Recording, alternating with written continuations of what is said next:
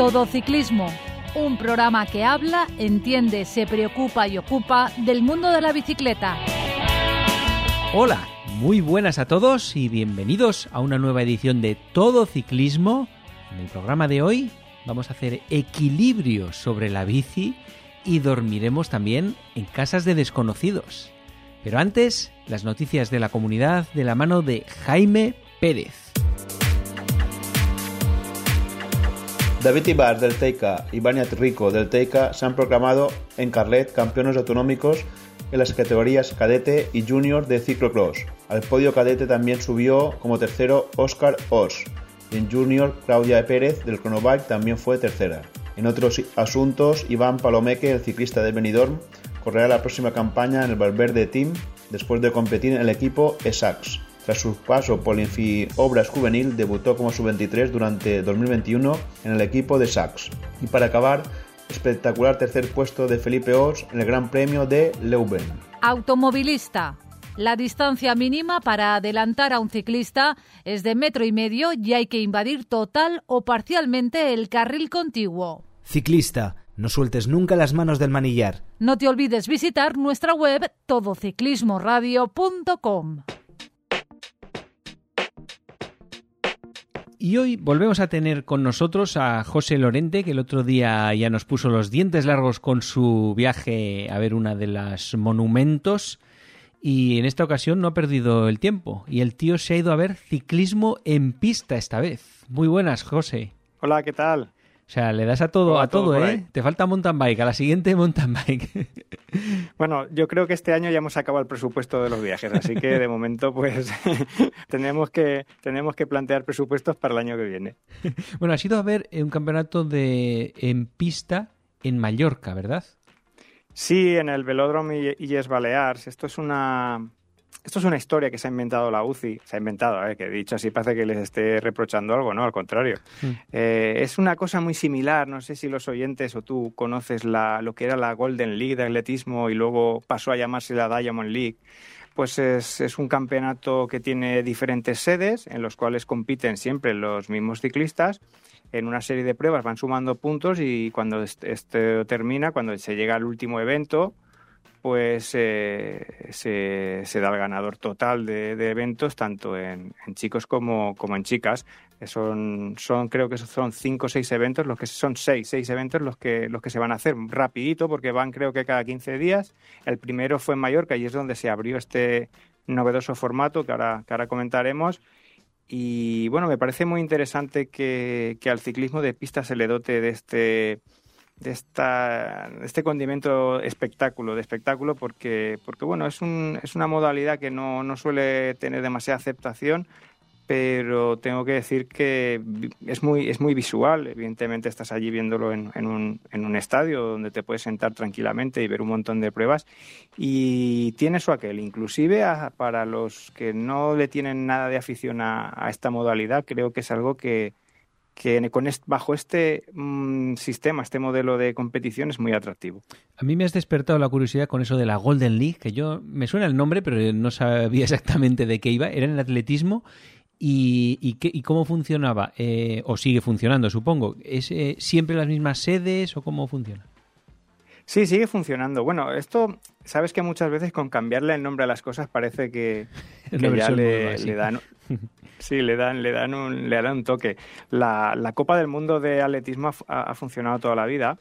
Eh, pues eso, los, los, famosos mítines que se hacían en Suecia, en Italia, en Madrid, en, en Estocolmo, en Bruselas. Eh, entonces, pues lo que decidieron es eh, unir esos campeonatos y darles un poco de lustre. Entonces se inventaron la Diamond League, que era, pues bueno, en teoría, perdón, la, primero fue la Golden League, eh, que era en teoría el que ganaba, eh, tanto de chicas como de chicos, en el total de puntos le daban algo en oro, no me acuerdo lo que era, no sé, le daban una figura de oro que tenía un valor eh, X. Esto hablamos de atletismo ahora, ¿no? Atletismo, perdón, perdón, que no lo había dicho. Atletismo, atletismo aire libre, no, no, no en mm, pista cubierta, siempre al aire libre.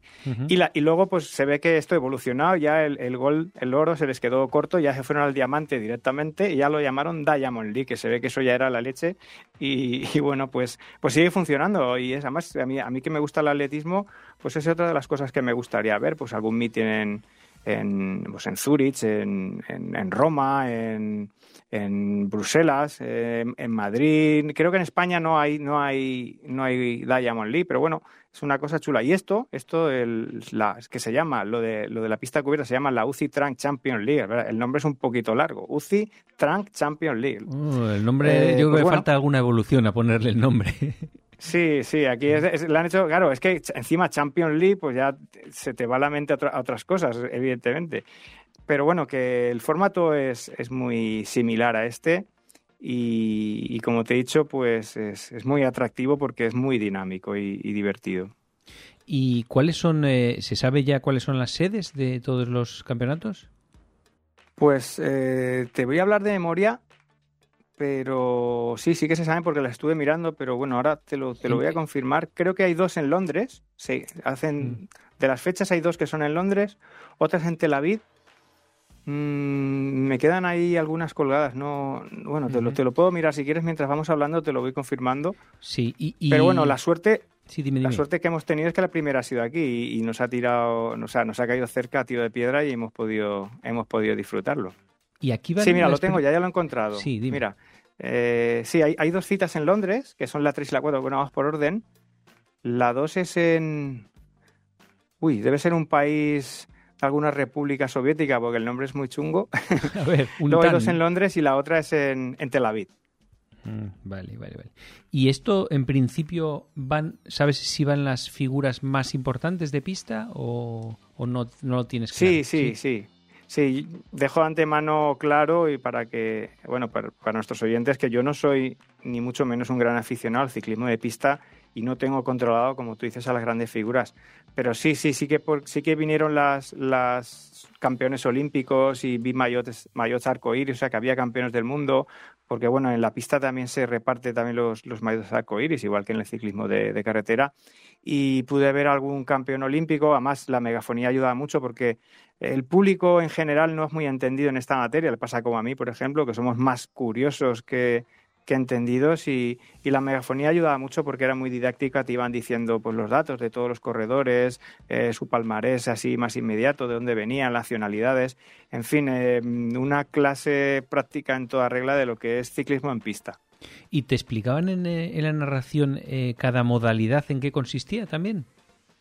¿O no? sí, además es, eh, sí, al estar tan enlatado, porque el, evento duró tres horas, y, bueno, tres horas en, en, pista, en, en, velódromo no dan para tanto. Entonces las pruebas, aunque sí que en origen eran las que podemos reconocer todas en, cualquier evento olímpico o, o, otro tipo de campeonato, eran un poquito más cortas. Es decir, si, si, en, el, si en el Keirin, que ahora explicaremos si quieres, el Keirin pues hay que dar 10 eh, vueltas detrás de la moto, las tres primeras, pues aquí lo que hacían era quitar la mitad. Por ejemplo, pues en, cinco vueltas se terminaba. El sprint, que el sprint bajo son cuatro vueltas al velódromo, pues lo hacían en dos. Eh, las eliminatorias, pues en vez de ser eliminatorias cada cinco vueltas, pues era cada dos. Lo hicieron todo muy rápido. Pero lo hicieron muy rápido en Mallorca o en todos los campeonatos de esta liga? ¿Lo harán así? con otra... Sí, sí, sí, va, a ser siempre así, va a ser siempre así. Además, eh, estuve mirando en... Porque esto lo, lo... A ver, no sé si lo organiza, no sé si decir organización, pero bueno, Eurosport, la cadena la cadena privada del deporte eh, tiene, tiene parte aquí en este campeonato, yo no sé a, qué niveles, y entonces en su página eh, pusieron, digamos, todas las reglas, todos los puntos que se iban a repartir. Es un poco, un poco farragoso porque, pues sobre todo cuando, cuando no controlas algo que te den tantos datos de, de golpe, pues te, te marea un poco. Pero bueno, ahí había una especie de guía práctica de cómo iba, se iba a desarrollar el campeonato, dónde se repartían los puntos, cada campeonato, o sea, cada prueba, cómo se iba a desarrollar, si iban a ser dos vueltas, una vuelta, en fin, lo venía todo bastante bien explicado. Vale, vamos a ver esas modalidades que había, a ver en qué consiste cada una, vamos a recordarlo. Eh, ¿Cuáles eran? Vale, pues eh, son cuatro pruebas. Hicieron cuatro pruebas en, mujeres y cuatro pruebas en hombres, que serán las mismas. Las pruebas eran el keiring. El keiring es, el es esa prueba que vemos muchas veces que hay una, una motillo delante de los, de los ciclistas. Esto es, eh, que, no sé, que, que ah, visualmente te parece algo que no tiene demasiado sentido, pero bueno, sí que lo tiene porque la moto va a una velocidad bastante alta y va durante un tiempo delante de los ciclistas y siempre el ciclista que está más cerca de la moto tiene, tiene más ventaja. Entonces ahí hay una pequeña lucha para ver quién está cerca de la moto. Entonces, pues mm, cuando han pasado X vueltas, la moto va incrementando velocidad, incrementando velocidad hasta que llega un momento en el que se retira y se lanza al sprint, por así decirlo. Se llama Keirin. Esta prueba la, hicieron muy cortita. En este formato, por ejemplo, creo que esta prueba no se le saca partido porque al ser tan poquitas vueltas con la moto, los ciclistas eh, pues no llegaban, digamos, a, cansarse demasiado porque lo, hicieron muy cortito, pero bueno, eh, es una prueba muy clásica en, en el ciclismo de pista y había que ponerlo. Y resultó bastante, bastante entretenido. A lo mejor pues son pruebas en las que hay pues tres, cuatro ciclistas, no más, ¿eh? Salen tres o cuatro ciclistas, sale la ¿En la de En el Keirin, sí. Ah, entonces es, es N, N, sesiones, digamos, con tres ciclistas, tres ciclistas. Sí, sí, hicieron, hicieron tres, en, en, en este campeonato hicieron tres sesiones, tres, tres series, perdón, tres series, ¿eh? Eh, y bueno, pues iban pasando creo que los dos primeros y en fin, este tipo de, cosas hasta que se lleva a una final, en tanto en chicos como en chicas. Bueno, el, que, el Keirin además es una de las modalidades de pista en la que más tortazos hay. Eh, no sé si, tú, si hubo alguno. No, pero bueno, a ver, no hubo ninguna caída, pero mm, yo que estaba a pie de pista, como quien dice, cuando pasan los ciclistas, y las ciclistas pasan a una velocidad que, que da miedo, además la habilidad que tienen para, no la habilidad, sino la confianza que tienen para ir pegados unos a los otros. Eh, sabes que, los, velódromos están muy peraltados y eso ya impone mucho, pero cuando pasan cerca de ti adviertes un peligro que, que a lo mejor en, en la televisión o, o incluso en, en, la carretera viendo viendo bajar a los corredores un puerto no lo adviertes. ¿eh? Yo pasé un poquito de un poquito de, miedo, sí. Hombre, además el ver el, el, peralte que tienen las curvas, que dices, pero aquí cómo se puede mantener alguien con la bici. sí, además las, sí, las, las salidas que hacen de las curvas, sabes que bueno, son los velódromos suelen ser pequeños y a la velocidad que van enseguida van dando vueltas, pero es que es que cuando salen de la curva y se cruzan unos con otros, te da una sensación de, inseguridad y los ves ahí que van codo a codo y pegadísimos porque, porque bueno, hay, hay que ver la diferencia de, de postura que, que, llevan estos, estos ciclistas eh, en comparación con lo que nosotros vemos en carretera, que es impresionante cómo van acoplados, digamos que se podía podías planchar una sábana en la espalda de cada uno de ellos y de ellas porque van acopladísimos, agachados, que, que salí de allí con dolor de riñón. Aparte, tienen, las bicicletas tienen unos manillares diminutos, tienen unos manillares súper estrechitos, muy pequeños y que, que, te dan una sensación de que, de que encima es hasta difícil de manejar eso. Es cierto que no tienen que hacer muchos muchas cabriolas porque están dando vueltas, pero que... Y, luego encima que no te frenos, el, piñón fijo. es que realmente yo estoy seguro de que, de que cualquier persona que se subiera a una bicicleta de estas en un velódromo, a la cuarta vuelta no llega. O sea, nos caeríamos antes. ¿eh? seguro. Además... Yo creo que, no sé si en velódromo se verá el típico ciclista escalador español pequeñito de otras épocas. Eh, ahí son todos unos armarios roperos tremendos, ¿no? Porque eso sí que cuenta. Sí, sí, sí, sí, sí, sí. Yo estaba en, la línea de meta, que siempre es, meta y salida, lógicamente, en un velódromo, ¿no? Mm. Y cuando los, bueno, como tienen piñón fijo, pues eh, los, los, ciclistas los tienen que los tiene que aguantar un auxiliar para salir, porque salen de parado como tienen esos desarrollos tan brutales y ese piñón fijo que no tienen cambio, pues les cuesta bastante arrancar. Y entonces tú los ves cuando dan esas pedaladas que se les inflan las piernas y dices, madre mía, eso es, eso qué es, eso que sale de ahí, es, es, impresionante, pero es que en un hombre, pues, pues dice, bueno, lo puedes tener en cuenta, pero es que luego ves las piernas de las chicas, que también es una cosa exagerada, la musculatura que tienen, y es, eh, claro, eh, estamos hablando de pruebas muy explosivas, donde prima mucho la, la fuerza inmediata, y, y el, la, la, tipología del ciclista escuchurrumiciado, así tipo Nairo Quintana, aquí, por ejemplo, no tendría cabida. Hasta que no se invente un velódromo con cuestas o algo así, ¿no? Vale, hemos visto Kading, que es eh, una moto les va acelerando hasta que les suelta y, y hacen un sprint. Luego, ¿qué otras pruebas hay? Sí, luego está, digamos que eh, las, las, cuatro pruebas eh, de chicas y las cuatro pruebas de chicos están subdivididas a, su vez en, en, dos, en resistencia y en sprint. Entonces vamos a explicar primero las dos de sprint. Una es el Keirin, que ya lo hemos dicho, y la segunda se llama directamente sprint. Eh, realmente esta prueba es exactamente la misma que el Keirin, pero sin la moto. En, en, este, en este formato, ¿eh? porque era un formato muy corto. Esto es, salen cuatro ciclistas y en tres vueltas, tienen, tres o cuatro vueltas llegan a meta. Esto es así. Dan, dan cuatro vueltas y llegan en un sprint. Es, son, son, definidas, ¿Son definidas? ¿Son cuatro vueltas o es por tiempo? Seis minutos. Y a partir de ahí, la última vuelta que haya es la última. No, aquí en lo que, en lo que hicieron aquí era, era un número de vueltas concreto. Lo que sí que creo que están obligados es a lanzar el sprint antes de, la, de, la, de que queden dos vueltas. Sabes que esta prueba es la típica prueba en la que los ciclistas se paran ¿Sabes? Que se quedan casi parados en seco, que dices, ¿cómo puede ser que encima con el peralte que tiene estas cosas se queden ahí en equilibrio? Ya lo que me faltaba por ver. Toda la tarde para una prueba. sí, ya no sales de allí pensando que no sabes ir en bici para encima ver esto. Ya dice, bueno, ya, ahora sí que no tengo ni puñetera idea. ¿eh? Pues bueno, sí que es verdad que, que, que creo que es, ya digo, no soy experto, ¿eh? pero por lo que yo entendí, eh, ellos tienen que lanzar el sprint antes de que queden dos vueltas. O sea, no pueden estar jugando al gato y al ratón eternamente.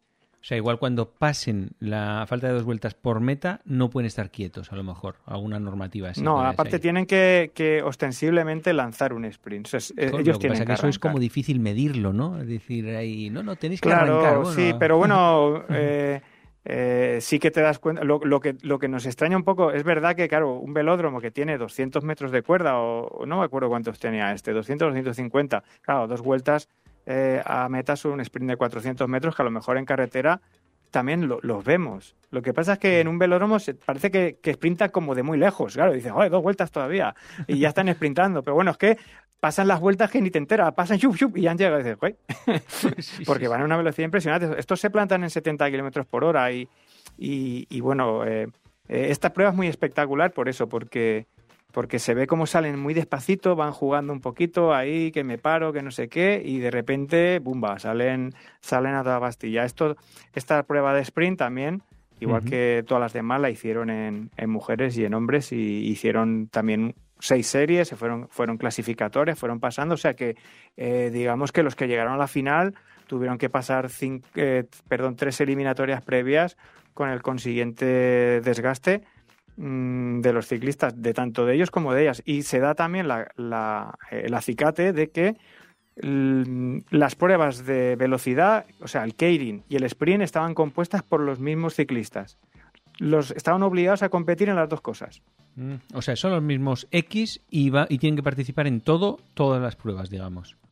Mm, solo, en las, solo pueden estar en las, de, en, las en las denominadas de sprint. O sea, los componentes del Keirin y del sprint son los mismos. Ah, vale, vale. Luego, mm. luego las otras dos pruebas que vamos a explicar ahora, que son un poquito más tendiditas, tienen las mismas normas. Los ciclistas tienen que competir en esas dos también. Los ciclistas solo en, en las de resistencia. Había, había como cuatro bloques, ¿no? Los chicos de sprint y de resistencia y las chicas de sprint y de resistencia. Vale. Vale, vamos tenían, a por tenían tute, ¿eh? Sí, sí.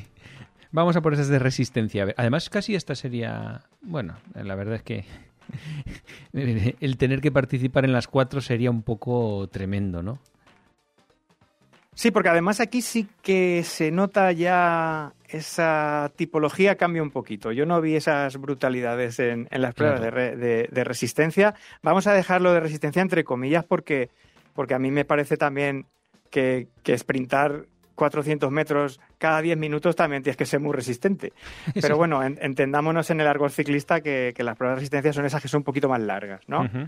y, bueno, estas, estas tienen un, nombre un poco extraño, ¿no? El, scratch, que, que, suena así como que se ha, roto algo, ¿no? scratch.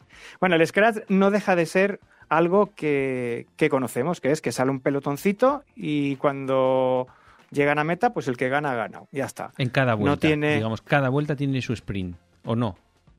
No, a ver, en competición sí, pero esto para hacerlo más cortito lo que hicieron es se dan, creo que eran 10 vueltas y ya está. Ah, y solo la final es la que cuenta. Vale, vale, vale. Sí, tú, tú o sea, eso que tú me comentas es la prueba por puntos, pero en, esto, en estos campeonatos no la han puesto.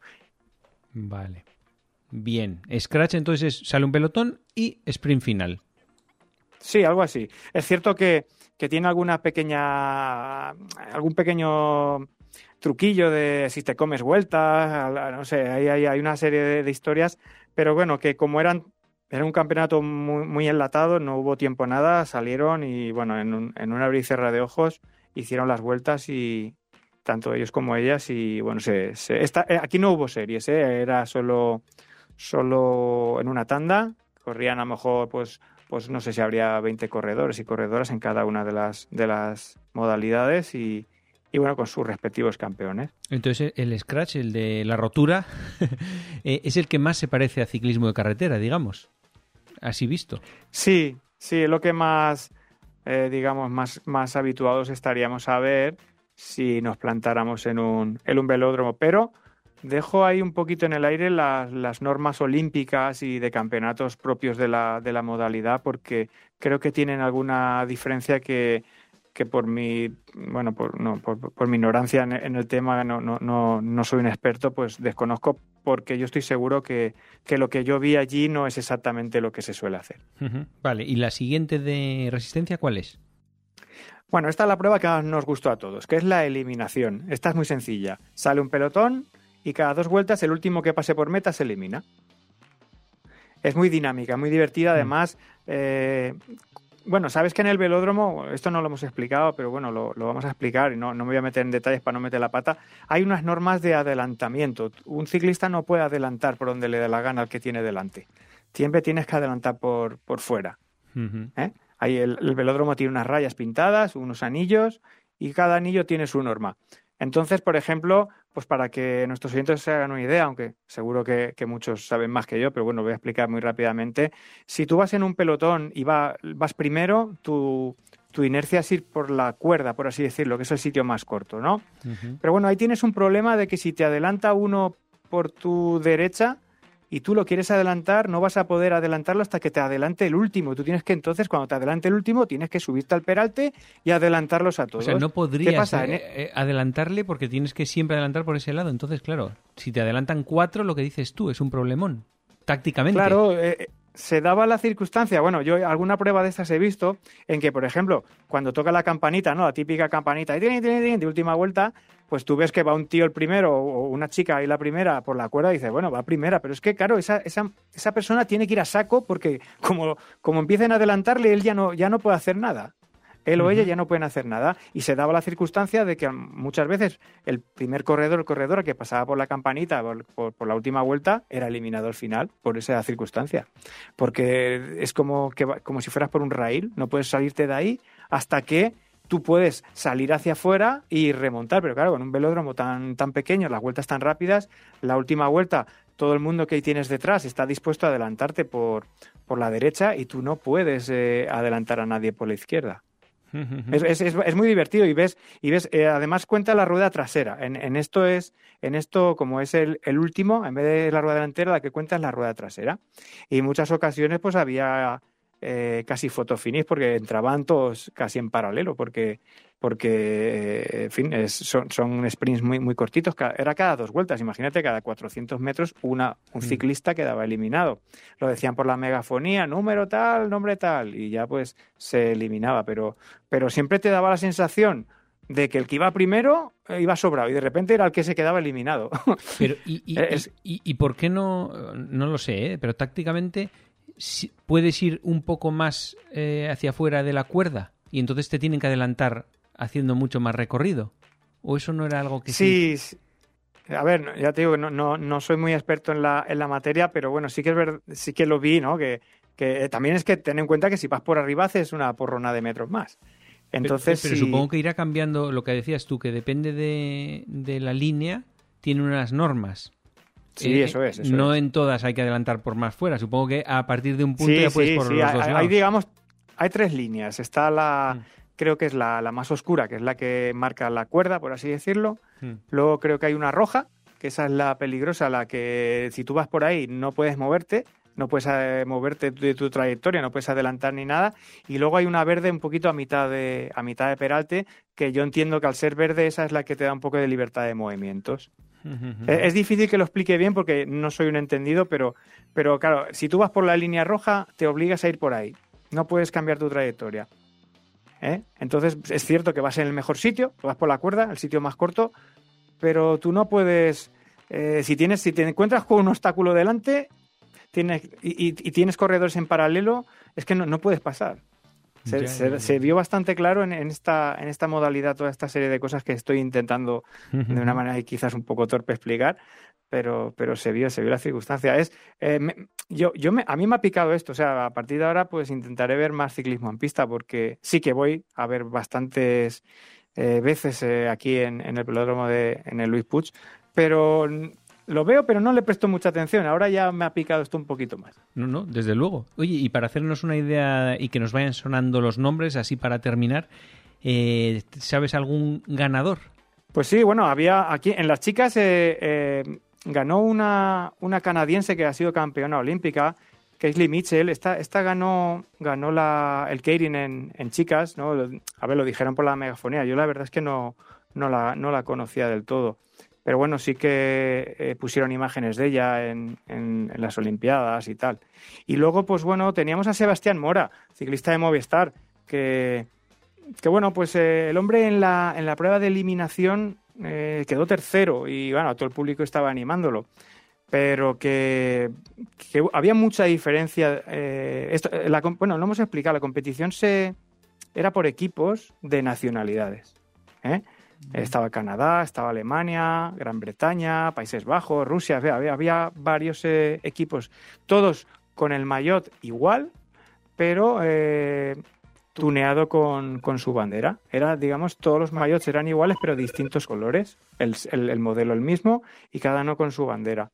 Y eh, por la megafonía, como sí que he dicho, pues iban, iban explicando un poquito el palmarés y, y la, bueno, los, los éxitos de, de, cada, de cada uno de ellos. Por ejemplo, los chicos, eh, hubo, hubo un, un, un, chico de Nueva Zelanda que ganó el Scratch y la eliminación, la ganó las dos cosas, Corbin Strong, que bueno, no te diría que ganó una pata, pero era una cosa exagerada, es que ganó las series de calle, ganó el Scratch de calle, la eliminación, o sea, lo ganó todo, era una cosa espectacular. Perdón, las series no, que en el Scratch y en, y en el y en la eliminación no, no, no había series. Pero, pero bueno, fue, se veía, se veía de, largo que ese, que ese chico iba a ganar. Por ejemplo, en fin, era por poner un, un ejemplo. Había, había un par de corredores más españoles, pero y tanto de chicas como de chicos, pero bueno, no, no tuvieron, no tuvieron ningún resultado así eh, destacable. me, me, llamó la atención también eh, Katy Archibald, eh, de Gran Bretaña. Esta sí que me sonaba, no sé, por eso, por aquello del fútbol, ¿no? Del Archibald, que, que, conocí de, jugador del Barcelona hace muchos años. Y esta chica sí que, sí que la he visto en, me sonaba ella de haberla visto en competiciones tanto olímpicas como de la propia modalidad. Y esta también eh, ganó la, ganó la prueba de la eliminación, que, que seguramente fue la más que la que más enganchó al público por aquello de, de que siempre había un, un, un ciclista eliminado en la, en la vuelta y, y no sé, le daba un poquito más de emoción al tema. Bueno, pues entonces la verdad es que ha estado interesante. Eh, y, sí que lo que pasa es que hace falta yo creo que un poco de continuidad en ir a ver campeonatos de pista para que no se nos olviden todos los conceptos de que es cada competición, que lo retransmitan más en la tele, que lo veamos y todo eso. Porque si no es verdad que tiene tantas variedades, tantas modalidades que tienes que ser muy aficionado para quedarte con todo ello. Pero bueno, toda una experiencia y desde luego, como dices, vas a repetir, ¿no? Sí, eh, bueno, me, cuesta poco engancharme, como ves. Así que si, si puedo y se pone a tiro, volveré a, la pista y, seguiré aprendiendo, que, como ves me falta bastante. Muy bien, don José, pues eh, hablaremos de pista en el futuro también, seguro, y muchas gracias por habernos contado la experiencia de Mallorca. A vosotros. ahora. Automovilista Modera tu velocidad al adelantar a un ciclista. Ciclista, rueda por el arcén cuando sea posible o en su lugar lo más arrimado a la derecha. Síguenos en Twitter, arroba todociclismo UPV. A José Manuel Aparicio eh, ya lo tuvimos hace un tiempo que nos estuvo contando un viajecito que se hizo por Pirineos, de esos que a mí tanto me gustan, por eh, la aventura. Además escribió un libro que nos lo contó aquí en el programa. Y en esta ocasión ha venido a hablarnos de otro viaje, eh, en esta ocasión por los Alpes. Lo primero, muy buenas, José. Hola, ¿qué tal? Muy buenas tardes. Vale, eh, has hecho un viaje em, por los Alpes con la bicicleta. Lo primero, eh, ¿esto lo planificaste o dijiste de un día para otro, tengo 15 días o 20 o lo que sea y me voy? Eh, bueno, era un sueño que tenía, pues eso, de toda la vida, ¿no? Porque no, no, había estado en los Alpes con la bici y tal, entonces, bueno, digamos que es una, la típica asignatura pendiente y eso. Entonces, pues nada, lo tenía en mente y se presentó la ocasión hace, en el 2019. Y nada, mis vacaciones y tal, que bueno, pues me las cogí todas, como hago siempre, me las cojo todas de golpe. Logré juntar eh, cuarenta y pocos días, así que dije, pues nada, esta es la mía, vamos para allá y, y nada, así surgió el tema y en septiembre de 2019 pues me lancé para allá felizmente. ¿Y te hiciste una planificación previa de, lo, de, más o menos lo que ibas a hacer? ¿O por lo menos lo que no querías perderte? ¿O no? Sí, sí, sí, sí. Sí, lo llevaba así más bien planificado todo y bueno, eh, pues eso, quería quería conocer bien pues los Alpes franceses y tal y, y, nada, sí, sí, lo tenía muy bien diseñado. Dejé también un poco de espacio a la improvisación y tal, pero vamos, sí ya llevaba la guía maestra del viaje y, y tal. Sí, sí, sin duda. ¿Y cómo te lo planificaste? ¿Te mirabas en internet eh, los, los, puertos? Porque supongo, ¿te hacías tu idea inicial antes de ir era hacerte etapones, en plan de 8 de la mañana a 8 de la tarde, o subirte puertos y luego descansar? Eh, no, no, no, no, no, vamos a no, término medio, o sea, na, no en plan ahí a saco a, a morir, eh, a disfrutar, o sea, a disfrutar, pero bueno, para mí es que el concepto de disfrutar en bicicleta también me gusta darle caña y tal, entonces, bueno, pues un poco de todo, pero vamos, eh, no, ha habido, no hubo grandes etapones en plan de ocho horas y tal, pero sí es cierto que todos los días de media eran a lo mejor, pues yo qué sé, pues cuatro o cinco horas a ritmo cicloturista, pues oye, eh, durante, fueron 38 días de ruta eh, en bici, o sea que, que, no está mal, vamos, que sí, que fue palicilla. Entonces, pero vamos, sí, el día consistía, cada etapa, sobre todo cuando estaba ya metido en la montaña, eh, consistía en hacer un puerto diario básicamente, porque allí los puertos de la magnitud que son y tal, el hecho de ir con alforja con el peso, tanto peso cargado y tal, eh, te daba realmente tiempo. La etapa tipo, digamos, era subir un puerto, o sea, partir de un valle, subir un, un gran col, ¿verdad? De esos que hay en los Alpes, y bajar al otro valle. Y entre eso se te iba al día. O sea, es que tardabas tres horas en subir un puerto fácil o más, porque bueno, ahora os contaré, pero vamos, sí, este, pues o la Bonete, el Iserán, tal cual, pues imagínate, y con una bici con, con el peso que daba, que llevaba mucho peso, la verdad, 30 kilos, un poco más incluso, en fin, que vas despacio, 6 por hora subiendo así. La, la, la, bici que dices que ibas con alforjas, ¿eso lo cómo no ibas desde España con ella? Llegaste a un punto y a partir de allí ya ibas en bicicleta, entiendo. Eso es, sí, yo subí hasta Aviñón en tren, en el AVE. El AVE tiene un concierto, tiene o tenía, bueno, yo creo que sigue teniendo con la, el tren de alta velocidad el, el, tren de alta velocidad francés. Y nada, saliendo desde Atocha, llegué a Aviñón, eh, sin transbordo ni nada. Eh, y nada, metí el, la bici y las alforjas, el equipaje en el tren. Y nada, yo comencé el viaje en bici estrictamente en Aviñón. Entonces y, salí de Aviñón y, oye, y acabé en Aviñón. ¿Y el, eso de llevarla en tren la bicicleta? Eh, además una con alforjas que no la podrías desmontar en hacer una caja.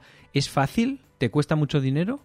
Eh, no, mira, fíjate, porque justo ya va el equipaje, el peso de equipaje límite para no tener que pagar un plus. O sea que no me costó nada extra. O sea, yo pagué mi billete normal, ¿vale? Y por suerte, pues ya te digo, estaba justo en el límite. Bueno, de hecho me pasaba dos o tres kilos, pero vamos, que no, el operario ahí no puso problemas. Entonces, nada, hombre, un poco trajín el hecho de, de bueno, de, te lo obligan a meterla en una bolsa. La bici. En una bolsa para la bici. Eso es. Ah, vale, no la nada, puedes llevar suelta. Es como unas bolsas de esas que llevan no. la gente en los aeropuertos, como Exacto. las que llevan en avión.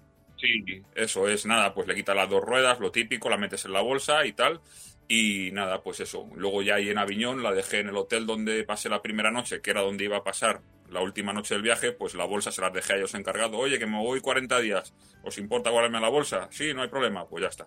La bolsa entonces no me la llevé de viaje. Y a la vuelta, pues lo mismo. ¿Era una bolsa rígida, de esa, rígida o de las, de las que son de tela? No, no, de tela, de tela, súper sencilla, de estas de tela, en fin, pues eso, que no pesa ni nada, es fácil, se pliega y tal. Oye, pero ¿y en el AVE eso dónde se deja? Porque es que hay sitio para maletas justas. Una bici al final ocupa sí. muchísimo más. Sí, pero tienen un vagón al final que a modo de, de bodega, digamos, uh -huh. y ahí la metí. Ahí la metí y, y, y, y, sin problema. Aún así, si en caso de que parece ser que incluso donde van las, las, las maletas y tal, pues también se puede dejar ahí la bici si va bien plegada y tal. Pero bueno, como el bodegón ese estaba, no había nada, ¿sabes? Tenían sitio, que suele ser lo habitual. Y fíjate que yo me fui en verano, en septiembre, que es cuando más se viaja. Bueno, quizás en agosto. Pero vamos, que no es un problema. Por eso no. Y ya, o sea, mientras la bici vaya empacada y tal y cual y no lleves un peso excesivo y si vas a un viaje con alforja no vas a llevar 100 kilos de peso, así que pues... sí, sí. Y, y mochila luego además o algo así. Exacto. Sí, bueno, y luego después, por ejemplo, ¿la comida te la llevaste desde España todo en las alforjas o, compraste en Francia y de aquí no llevabas nada? No, o sea, no, no, allí, claro, ahí cada día compraba allí en Francia, claro. No, no, yo me llevé la comida del viaje en, tren este día, claro, porque, porque, ese día, pues en fin, me llevé mi para cenar ahí cuando llegara a Aviñón, la cena y tal, pero nada más de comida, nada. Claro, no cabe nada. Si va, llevas a las forjas llenas de equipaje, de ropa, eh, no, no, y eso que yo tiendo a llevar equipaje, pero no, comida a la justa desde casa para pasar la noche la primera noche y luego ya, una vez empieza el viaje, pues todos los días a surtirte ahí. Pero ¿con, ¿con cuánta ropa te apañaste? ¿Qué llevabas de ropa para un viaje de tantos días? Porque si son muchísimos. Sí, uff, ya un montón. Eh, y bueno, pues básicamente es que es la historia. Cuando ya he hecho varios viajes así por. A mí es que aparte me gusta sobre todo irme a cordilleras y tal. Y claro, si vas a un viaje si te haces un viaje por una cordillera, y máxima en septiembre, que septiembre-octubre, que es cuando yo lo suelo hacer, que es cuando ya empieza a cambiar el tiempo, o sea, con lo cual eh, ya te encuentras tormentas, te encuentras al final del viaje días de frío, en fin, eh, tienes que llevar eh, ropa bastante, sobre todo en plan técnica y de repuesto, o sea, varias, pues eso, típicas culottes no rain y tal, de estos que son repelentes, que yo los uso y están muy bien repelentes del agua, porque claro, te cae un tormentón de estos de flipar por ahí, tienes que ir tienes que ir preparado, tienes que dar mucha ropa, sobre todo ropa, o sea, lo que es ropa técnica, ropa de la bici, vamos a ver, hay gente que viaja muy en plan, pues eso, muy muy desapegadamente con lo justo y tal, pero vamos, para hacerte un viaje en plan subiendo puertos diarios por una cordillera y tal, tipo Alpes, Pirineos, que hay tormentas, hay tiempo cambiante, en fin, necesitas ropa. Y luego, sobre todo, también, eh, impermeables, varios impermeables, eh, perneras, o sea, como si fuera para invierno te tienes que llevar, porque sobre todo en los puertos, eh, y yo aparte tendía a coronar los puertos a final de la tarde, a última hora de la tarde, los puertos son tan largos y encima ya cuando es de tarde casi de noche, que hace un frío que flipas. O sea, mm. entonces tienes que ir súper abrigado. O sea, es que yo incluso lo pasé fatal algunas veces en las bajadas.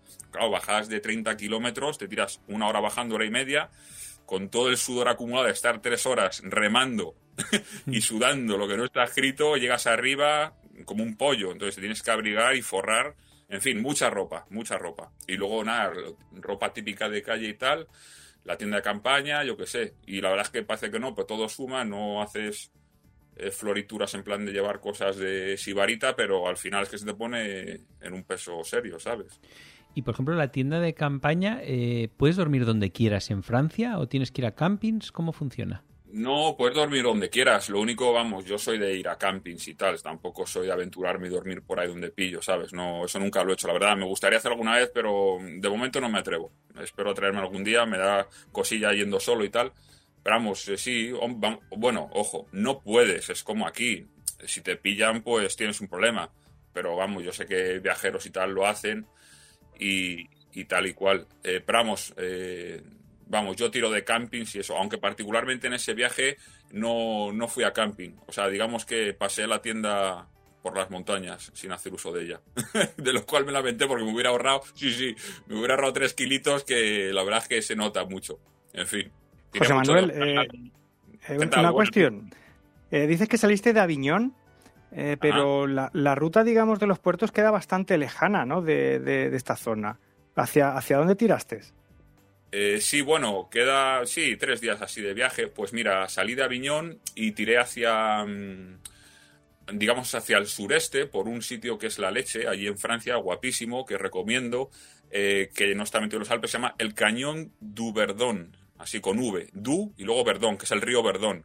Eh, pues hay un cañón, es impresionante, guapísimo, un sitio guapísimo, y fui por el cañón du Verdon, eh, y luego ya de ahí eh, ya entré casi al sur de los Alpes hacia la zona del, del, valle de Ayos, donde está el Col de Ayos, y por ahí digamos que entré ya la cordillera, es decir, por la, la parte del sur de los Alpes, Alpes marítimos, el Parque Nacional de Mercantur, que es un sitio, es, y bueno, ahí están toda una serie de grandes coles que no son muy, muy conocidos. Vamos a ver, si hablamos para los aficionados del ciclismo y tal, no son demasiado Sí, la conocidos. Bonet y el Col de Bars, ¿no? Son los que están por ahí más famosos, Sí, ¿verdad? Exacto, la- el Labonet está por ahí, eso es. es eh, a la altura del Col de Ayos está eh, dos valles más para allá Labonet, entonces eso, en- entré ya por la- el valle de Ayos, subí el, pues, pues ya, y ahí entré, pero vamos, tardé en llegar ahí, vamos a ver, eh, la verdad es que tardé porque fui, me gusta mucho dar recovecos, tardé como siete días en llegar ahí a, a la alta montaña, digamos. Y, y- y antes de que... Es que no, no quiero que se me pase. Eh, eh, Izoar lo Sí. hiciste, ¿verdad? Sí, sí, sí. ¿Eso Sí. es tan brutal como dicen? Joder, macho, la verdad es que Izoar, tío, te lo digo, es una cosa, fíjate que a mí me gusta, me apetecía el Izoar, ¿no? Y porque es un clásico. Eh, pero me llaman más la atención otros, más recónditos y tal, como por ejemplo los que hablaba, ahora sí solo hablo rápidamente de ellos.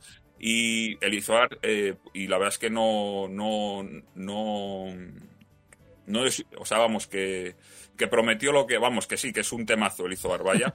y, eh, y de hecho es que te lo digo, eh, además fue una cosa decir, tanto que se oye hablar de la zona, porque lo subí por la cara sur, ¿vale?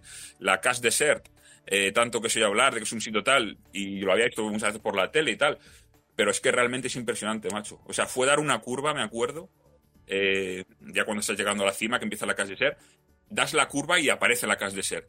Y es, o sea, verlo en vivo impresiona. O realmente es un sitio igual que el Ventus, que me pasó lo mismo. Acabé con el Ventus, que fíjate, de verlo en tele muchas veces, pero es que hasta que no estás allí es que lo ves, es que es, impresiona. Es un lugar que se asemeja mucho a la Cas de Ser, es un paisaje lunar así. En fin, un sitio muy impresionante, muy bonito.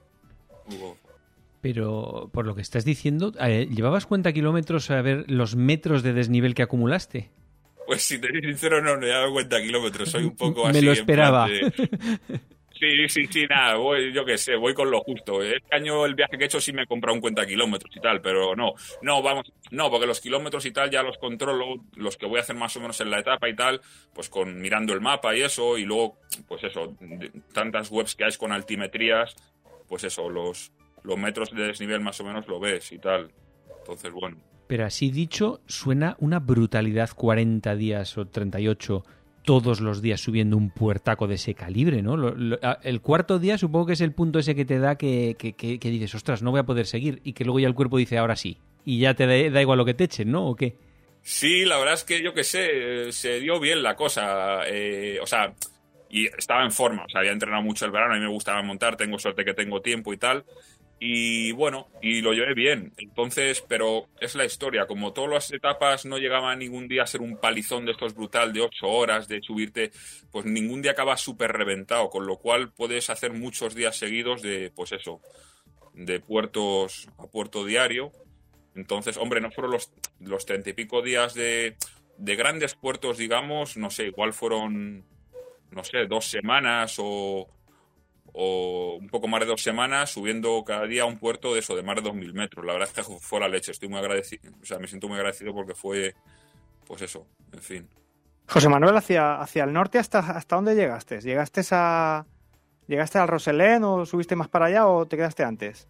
Mira, justo acabar de decirlo. Ese fue el punto culmen. El punto más nórdico fue, en efecto, ahí al Cornet de, Ros- el Cornet de Roselán. Llegué a Bourg de San Maurice, eh, que, porque yo, vamos a ver, eh, tenía un poco pensado lo que quería hacer, como antes le decía Paco, pero tampoco, porque esto, yo qué sé, tenía muchas incógnitas. Para empezar, no pretendía estar tantos días eh, por presupuesto. Eh, entonces yo soñaba con poder llegar hasta ahí, hasta el Cornet de Roselán, subir el Iserán y tal, pero bueno, también el presupuesto, los días y tal, contaba. Pero se dio la suerte de que, tuve la gran suerte de que me alojaron muchas noches allí la gente, eh, entonces me ahorré mucho dinero en alojamiento y el presupuesto lo pude estirar, con lo cual al final me salió un viaje tan largo y por suerte pude llegar hasta arriba. Entonces, claro, sí, fue el Cornet de Roselán con el Iserán y, y tal y cual. ¿La vuelta que le hiciste por, por Grenoble? ¿O Eh, bajaste no, también por el mismo sitio? Eh, no, no, no, no fue por el mismo sitio. La vuelta, en efecto, lo hice cerca de Grenoble, pero no llegué a Grenoble. O sea, bajé por. Eh, bueno, pues una vez que estaba ya ahí en Bourg, en, en de Saint-Maurice, subí el Cormet de Roselán, bajé y luego ya bajé por el, la Madeleine, el Glandón, llegué a, a Bourg d'Oisans Ahí, bueno, me subí al P2 porque era obligado, ¿no? Un día que estuve ahí parado en el sitio, que no me moví, pues aproveché para subir al P2. Y luego bajé por, no me llegaba a Grenoble, bajé pues la zona del Col de Hornón y tal, hacia, aparte esa última parte esa última. Dime, dime, perdona. José. Hacia Gap, bajaste por, pasaste por Gap. es, en efecto, hacia Gap, que no llegué a Gap, pero vamos, en dirección a Gap, eh, por unos pueblos más recónditos, porque en la medida de lo posible trataba de evitar las grandes urbes, porque es más bonito, más romántico, más auténtico. Y aparte que está esa parte del viaje, la parte final fue muy, muy chula, porque tampoco la conocía y iba como a lo desconocido, porque los otros puertos de tanto tiempo aficionado al ciclismo, viendo ciclismo, pues te los conoces, ¿no? Pues mira, el Izoar, el Iserán, el, eh, yo qué sé, el Añelo, tal cual. Pero no sabía que me iba a encontrar en esa última parte, que es así como ya de periferia de Alpes, macizo, como si fuera un poco también el final del macizo central. En un territorio comanche súper guapo, de media montaña, y no, no decepcionó. La verdad es que hay unos sitios, unos tesoros por ahí muy, muy guapos antes de que se me pase, ¿cómo es eso de que te alojaron muchos días? Pues, pues ya ves tú que pues suerte y vamos, yo también lo intenté, pues iba con la intención de lanzarme un poco, digo, bueno, en este viaje a ver si, pues eso, eh, en fin, eh, nunca lo había probado, yo siempre que me había ido de viaje, pues eso, dormía en hostales, en campings, en tal, pero dije, bueno, pues a ver si, pues ¿Coach surfing o alguna cosa de esas probaste o cómo? Sí, en efecto, iba con un par de aplicaciones, eh, rollo como Coach Surfing y una que hay exclusiva para gente viajeros en bicicleta que se llama One, Show, One Showers, duchas calientes en inglés. Entonces con esas dos aplicaciones me iba moviendo y la verdad es que funcioné, funcionó muy bien, encontré gente. Y luego también, pues, eh, por suerte, también se dio las circunstancias de que sin ni siquiera esas aplicaciones, a veces llegando a los pueblos y tal, eh, pues eh, preguntabas, oye, ¿y me puedes alojar? Voy de viaje. Ya me ves que voy de viaje, tal, tal. Se dio bien y, y la viaje fue una maravilla, porque ya te digo, una, un cúmulo de circunstancias, pues yo que sé, aventuras. Por ejemplo, un día me acuerdo que se me hizo tarde, llegué a un sitio, a un pueblito muy pequeñito que no había para dormir y tal, y no había otra. Y me, me puse a preguntar a la gente, oye, me aloja, me aloja, me aloja. Me tiré como una hora y media dando vueltas por el pueblo, eh, pero al final encontré un señor que me dejó un local, un señor mayor, vamos, la verdad es que increíble, una generosidad, una experiencia la verdad es que la gente te enseña lo mejor, su mejor cara, das con muy buena, yo di con muy buena gente, pues eso, y así, pues la verdad es que muchos, muchas noches encontré alojamiento. Hombre, para, el que no lo sepa, lo de las aplicaciones que comentas, el Warm Showers o el Couchsurfing, son las aplicaciones en las que la gente se ofrece su alojamiento gratuitamente para por el simple hecho de pues les apetece porque ellos han hecho alguna cosa parecida y les gusta que les alojen que les gusta hablar con gente de otros países. Entonces eh, tú puedes eh, no sé cuál será la cantidad de gente que puedes encontrar en cada pueblo pero que realmente sí que puedes sí que puedes eh, pasar todos los días con, con este plan no Sí, exacto, eso es, es, es eso, es una aplicación que es gente que lo hace por altruismo, por pura hospitalidad eh, y, está muy bien y funciona muy bien. Y sí, hombre, eh, luego está el Couchsurfing sí que es más masivo, eh, pero el otro no tanto. No en todos los sitios a donde vas encuentras, pero en las zonas de montaña, si te vas a los Alpes, a los Pirineos, hay mucha, mucha gente. Y en Europa se va bastante. Entonces sí que puedes, pues eso. Y luego incluso, pues eso, incluso ya, pues si te lanzas sin necesidad de aplicaciones, si son un pueblo pequeñitos, yo que sé, ya pues al principio a mí me ha cortado un poco, pero luego como todo, vas cogiendo un soltura y al final, el último día ya dices, pues bajo más suelto, ¿no? Oye, señor, pues me, me, aloja usted, tal. Y, al final pues salía la cosa, ¿sabes? Que todo es lanzarse un poco, ¿no? Y siempre hay... Entonces, bueno, y, y sí, sí, sí, pero la verdad es que funciona muy bien y y para mí, la verdad es que no nunca lo había hecho, fue una experiencia, sobre todo muy bonita y muy emocionante. Joder, ir por ahí solo, tal, y algunos días que se me hacía de noche incluso, y ver la gente que te ayuda y tal, es muy emocionante. Se te cae el alma a los pies y dices, ostras, tío, gente que no me conoce de nada, que un extraño te abre su casa, pero aparte te abre su casa, te da de cenar, al día siguiente tú te, te dice, tú te vas cuando quieras, tiras de la puerta y ya está.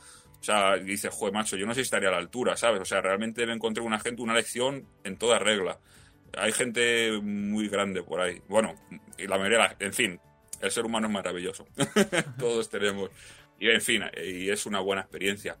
Ahora, tristemente, respecto a lo que me preguntaba, claro, ahora con los tiempos que vimos y el tema COVID ya es más complicado, el tema del alojamiento y tal, ¿no? Con esto que estamos viviendo, pues lógicamente. Pero bueno, que de hecho este año que he estado de viaje y tal, también he probado y no es tan... Pues claro, la gente no se presta tanto a... ¿Verdad? Normal con esto que estamos viviendo, pues hay... Pero yo la verdad que ya digo, justo lo hice el año antes de que empezara el COVID y tal, en el 19, y, y joder, la verdad es que sí era, en fin, que, que sale muy bien. El viajar, si te alojan, es una experiencia y ahí lo que te ahorras y lo bonito que es. José Manuel, nos has contado todo lo chulo. Ahora el momento marrón, o sea, el momento que decir, decir yo con lo bien que estaría en mi casa. ¿A qué santo me manda a mí meterme en este berenjenal? Porque seguro que, que alguna apurilla has tenido que pasar. Eh, sí, sí, sí, sí, sí, pasé algún apuro, o sea, pasé algún apuro. Por suerte, no tuve demasiado mal tiempo en plan de tormentas y tal, como algún otro viaje que he hecho. Eh, pero mira, justo lo que decías antes, haciendo mención al Cornet de Roselán, fue el único día así que me llovió eh, seriamente. Y, sí, sí, de ese día empezó a llover justo cuando coroné y la bajada eh, llovía, hacía frío tal y ahí lo pasé mal. De hecho, bajé abajo, cuando llegué abajo al pueblo, a Beaufort, que se llama, sitio guapísimo también, en fin. Eh, o sea, bajé, pero retiritando, haciendo la metralleta que no podía hablar, o sea, lo pasé realmente mal. Y cuando llegué ahí abajo busqué el hostal donde hice la noche, en fin, para hablar con la gente me costaba, estaba congeladísimo, ¿sabes? Yo que sé, ahí lo pasé mal. Eh, pero vamos, se dio bien. Y luego como anécdota, si tengo alguna noche, por ejemplo, aparte tengo un torno, tengo un horario, tenía sobre todo antes, no tanto, un horario muy golfo, ¿sabes? Porque tengo el biorritmo un poco cambiado por mi trabajo y tal. En fin, que hacía las rutas de tarde y alguna, alguna se me hizo de noche, bajando a algún puerto.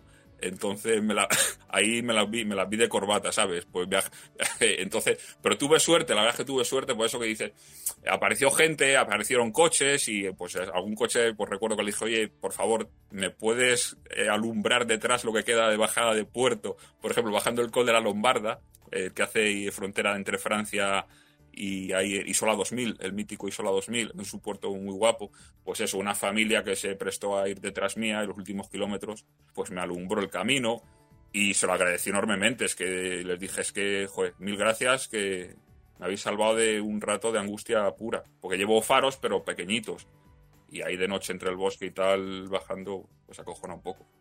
O sea, que, no aprendiste en los Pirineos y seguiste la misma línea en los Alpes, ¿no?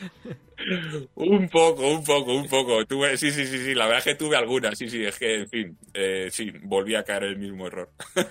pero bueno, todo afortunadamente la verdad es que salió muy bien y, y guay. No lo voy buscando, ojo, pero sí, se dio el tema, pero guay. Bueno, y, y, en ese recorrido de Alpes, ¿cuáles fueron los puertos más espectaculares que dijiste, buah, esto es una pasada estar subiendo con la bici y mirando hacia los lados? Joder, macho, pues mira, si además me apetece, tenía ganas de esto porque hay unos sitios, pues mira, por ejemplo, eh, empezando por los que empecé, eh, hay un, por ahí, por ahí abajo, por el parque de Mercantur que comentaba, eh, hay una triada de puertos, hombre, para el que sea muy aficionado le sonarán, pero si no, no para el gran público, bueno, está el, Col des Champs, des Champs, de los campos en francés, des Champs, es, es un puerto muy guapo. Pero luego ya, sobre todo, ya lo que empieza a ser ya alta montaña en cuestión, en términos ciclistas hablando, eh, por ejemplo, está el Col de la Cayol, el Col de la eh, eh, con C, con Y y con dos L's. Cayolle se escribe, que está es paralelo a la Bonet, ¡buah! brutal, brutal. O sea, se corona a 2.400 metros. Pues, por ejemplo, ese puerto, la bajada sobre todo hacia Barcelonet, que es el puerto de donde parte la Bonet, ir bajando por el puerto y decir, joder, vaya sitio, o sea, tremendo, tremendo. O sea, guapísimo, 2.400 metros, tal. Por supuesto, luego la Bonet, Restefón. Eh, y luego ya eh, bajando la Bonet, lo que decía el Col de la Lombarda, muy, muy bonito también, 2.300 metros. O sea, estamos hablando de puertacos en toda regla. Y luego el siguiente al Col de la Lombarda, este quiero hacer mención especial porque este fue un sitio de estos que dices, madre mía, el, lo recomiendo a todo el mundo, o sea, es un sitio chulísimo, o sea, y es un puerto, pero en todas reglas se puede subir por tres sitios, el Col de la Fauniera, el Col de la Fauniera, que está allá en Italia, o sea, es tremendo. Eh, y, por ejemplo, ese puerto es bellísimo, bellísimo, por las dos caras que lo subí. En fin, eh, luego también, bueno, el Añelo, que es un clásico, el, el Col de San Peir, es que ahí todo lo que hagas... Pero bueno, la Fauniera lo destacaría el Col de la Fauniera. Y luego los clásicos, el Galivier, el Iserán, pues qué te voy a decir. Pero el Col de la Fauniera y el Saint-Peire, esa zona del Piamonte, eso es oro puro. A mí me encantó, me enamoré.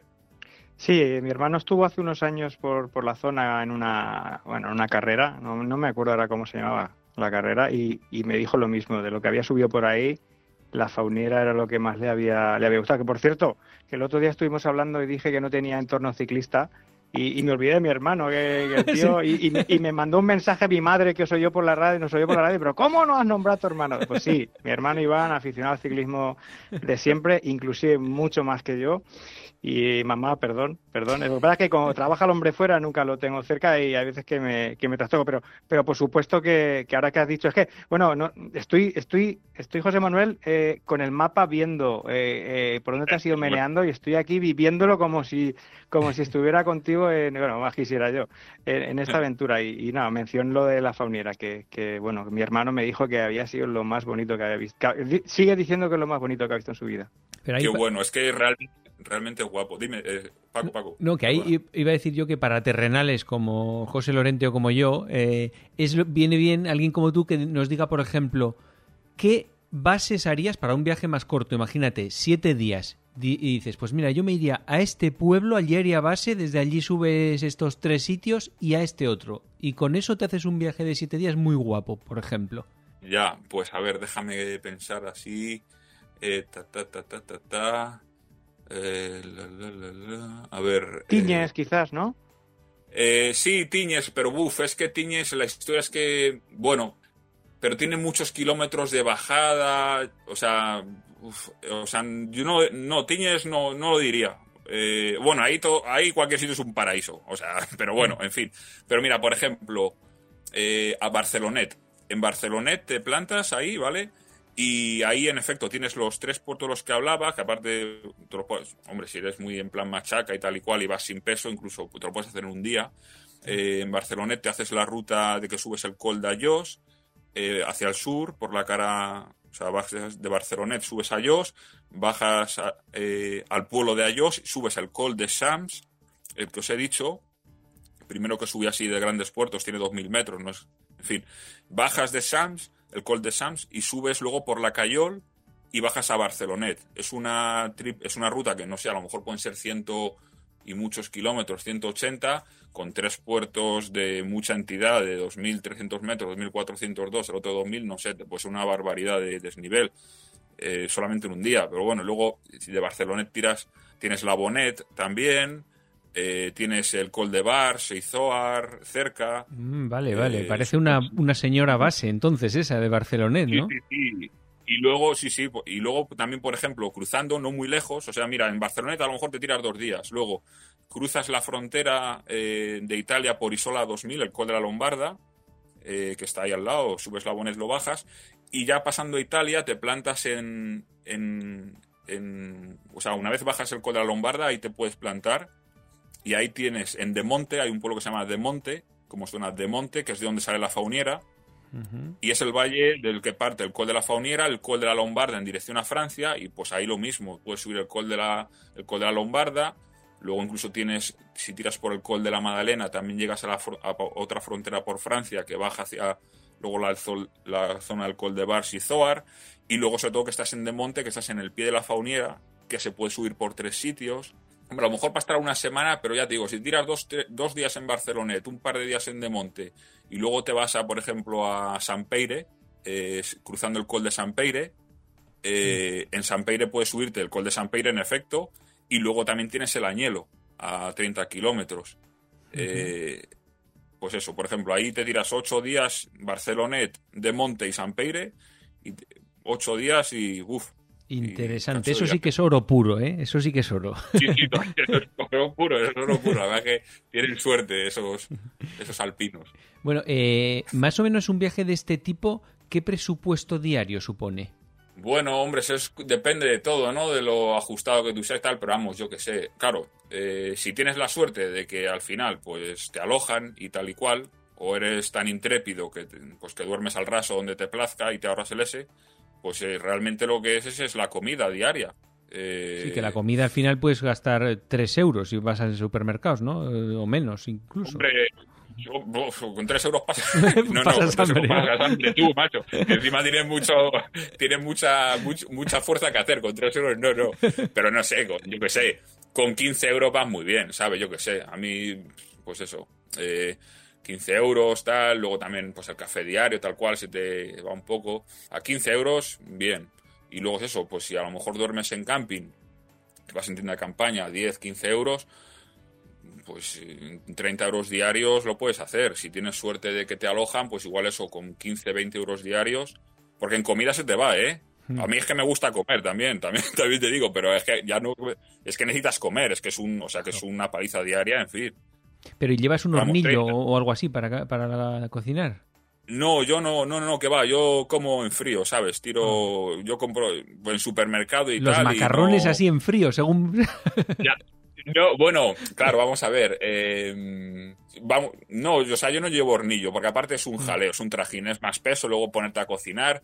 Yo ese, en eso los Alpes tiré mucho, bueno, ya lo conté porque en el, bueno, en el libro que eso lo cuento un poco de mi forma de, yo hago una alimentación un poco sui generis, que es como le llaman la paleodieta y tal, que no como cereales y tal, pero si las circunstancias lo dan, pues como cereales. De eso en el viaje este que hice por los Alpes, pues pues eso, por pragmatismo, pues tiraba mucho de barras de pan, que es lo rápido, no hace falta cocinarlo, bocadillos, luego, hombre, fue a Italia, joder, me tenía que comer pizza, ¿sabes lo que decir? O sea, vas a mm. Italia, macho, en fin. Entonces, eh, yo cuando voy por ahí y tal, como suelo comer mucha calabaza, boniato y tal, pues la compro en supermercados y luego pues pido el favor en, oye, ¿me puedes cocer esto en un bar tal? O le pago un par de eurillos, tres, lo que digamos, y me lo tal. Pero en este no, en este muy sencillo, vas al supermercado, pues eso, latas de pescado, tal, fruta, barra de pan, y vamos, que no hace falta ni hornillo ni nada. O sea, de hambre no te mueres. ¿Y tú, este tipo de viajes, los has hecho alguna vez con más gente o prefieres la soledad de disfrutar eh, a tu aire? Yo los he hecho todos solos. Y me encanta, me encanta. O sea, eh, con gente seguro que es la leche. Y no sé, supongo que alguna haré con gente y tal. Eh, pero los he hecho todos solo y la verdad es que me encanta. A mí me gusta mucho. El viajar solo, vamos a ver, es como todo, ¿no? Tiene sus pros y sus contras. Eh, pero vamos, yo de lo que puedo hablar que es de viajar solo, la verdad es que es, está, está guay, es una experiencia, pues hay momentos duros, momentos de soledad, pero bueno, también tiene las ventajas, pues que vas a tu aire, eh, contactas más con la gente, porque claro, supongo que si vas con más gente, pues te relacionas más con tus compañeros de viaje, pero yendo solo, pues eso, te relacionas más con la gente que conoces día a día. Es como todo, seguro que con gente tiene que ser la leche. Sí, no, efectivamente, pero son objetivos diferentes completamente, es verdad. Que, para empezar, seguro que no te alojas eh, llegando al pueblo y me alojas. No es lo mismo uno que dos o tres. claro, en efecto. Y claro, si vas dos, pero claro, si encima ya vas tres, cuatro, claro, olvídate, es más no te aloja nadie, claro. Que tres tíos ahí, ¿no alojas en tu casa? No. claro, claro, es más complicado, más complicado, más complicado. Y menos aquí en Europa, yo que sé, en Europa hombre, yo que he leído que me gusta también leer libros de, pues eso, de aventureros que se han lanzado y se han ido de viaje, pues eso, que se han dado la vuelta al mundo y tal, y hablan, pues eso, la gente como es en Asia, en África y tal, que es súper hospitalaria y suelen tener en los pueblos. Ahí seguro que incluso vas cinco y te alojan a los cinco, ¿sabes? Pero claro, hablando aquí en. Sí, en Europa pues es más complicado, sí. En Europa, claro. Sí, sí, desde luego. Bueno, ya para ir terminando el viaje este por los Alpes que nos has contado, eh, este año has hecho otro, has dicho. Sí, sí, yo es que la verdad que todos los años eh, estoy teniendo la suerte, me gusta y luego lo puedo hacer. Sí, todos los años en vacaciones, eh, pues me marco, porque aparte no tengo, soy soltero y sin compromiso, no tengo tampoco, en fin, que me voy, sí, en vacaciones siempre, que siempre las pillo en septiembre, octubre, junto todas las del año. Y todos los años pues me hago un viaje, la verdad, desde hace ya 10 años que vengo haciéndolo. Y, afortunadamente lo estoy pudiendo hacer y sí, muy feliz. Y sí, este año he estado, he estado por los Pirineos. He hecho la Transpirenaica por el lado español. Entonces salí de Barcelona, de Mataró y llegué a San Sebastián y ese ha sido el viaje. La verdad es que, pues, no sé cuánto tiempo seguiré viajando, me encanta viajar. La verdad es que ojalá dure mucho. Yo por mí estaría toda la vida viajando, entonces, haciendo viajes. Ojalá siga pudiendo. Bueno, desde luego, y contándonoslo aquí, que ya en el futuro ya quedaremos en otro programa y nos cuentas el de Pirineos, que, bueno, aunque nunca se dejan de, descubrir rincones nuevos y historias nuevas, o sea que será un gusto escucharte. Totalmente, no, no, hay unos rincones por ahí que en efecto, y aquí hay tiro de piedra y, y no, no, yo encantadísimo, ya sabes, yo para mí un placer aquí hablar con vosotros, contároslo y desde luego lo que haga falta, sí, sí, sí, porque me encanta compartir eh, pues las experiencias, incluso decir los sitios, porque hay sitios guapísimos, en fin, grandes tesoros. Bueno, pues lo dicho, José Manuel, eh, una delicia volver a escucharte y lo pasamos muy bien con las historias de tus viajes, así que volveremos a contar contigo en el futuro, seguro, ¿no? Que nos divertimos un ratito aquí todos juntos. Sí, sí, sí, seguro, ojalá, que un placer por mi parte y encantado y, pues nada, estamos en contacto. Así que nada, pues un saludo para los dos, un abrazo y, y ahí andamos. Venga, muchas gracias y hasta otra. Chao. Chao. Esperamos que os haya gustado mucho el programa y nos vemos la semana que viene. No te olvides visitar nuestra web todociclismoradio.com. Acuérdate de ponernos una reseña en iTunes.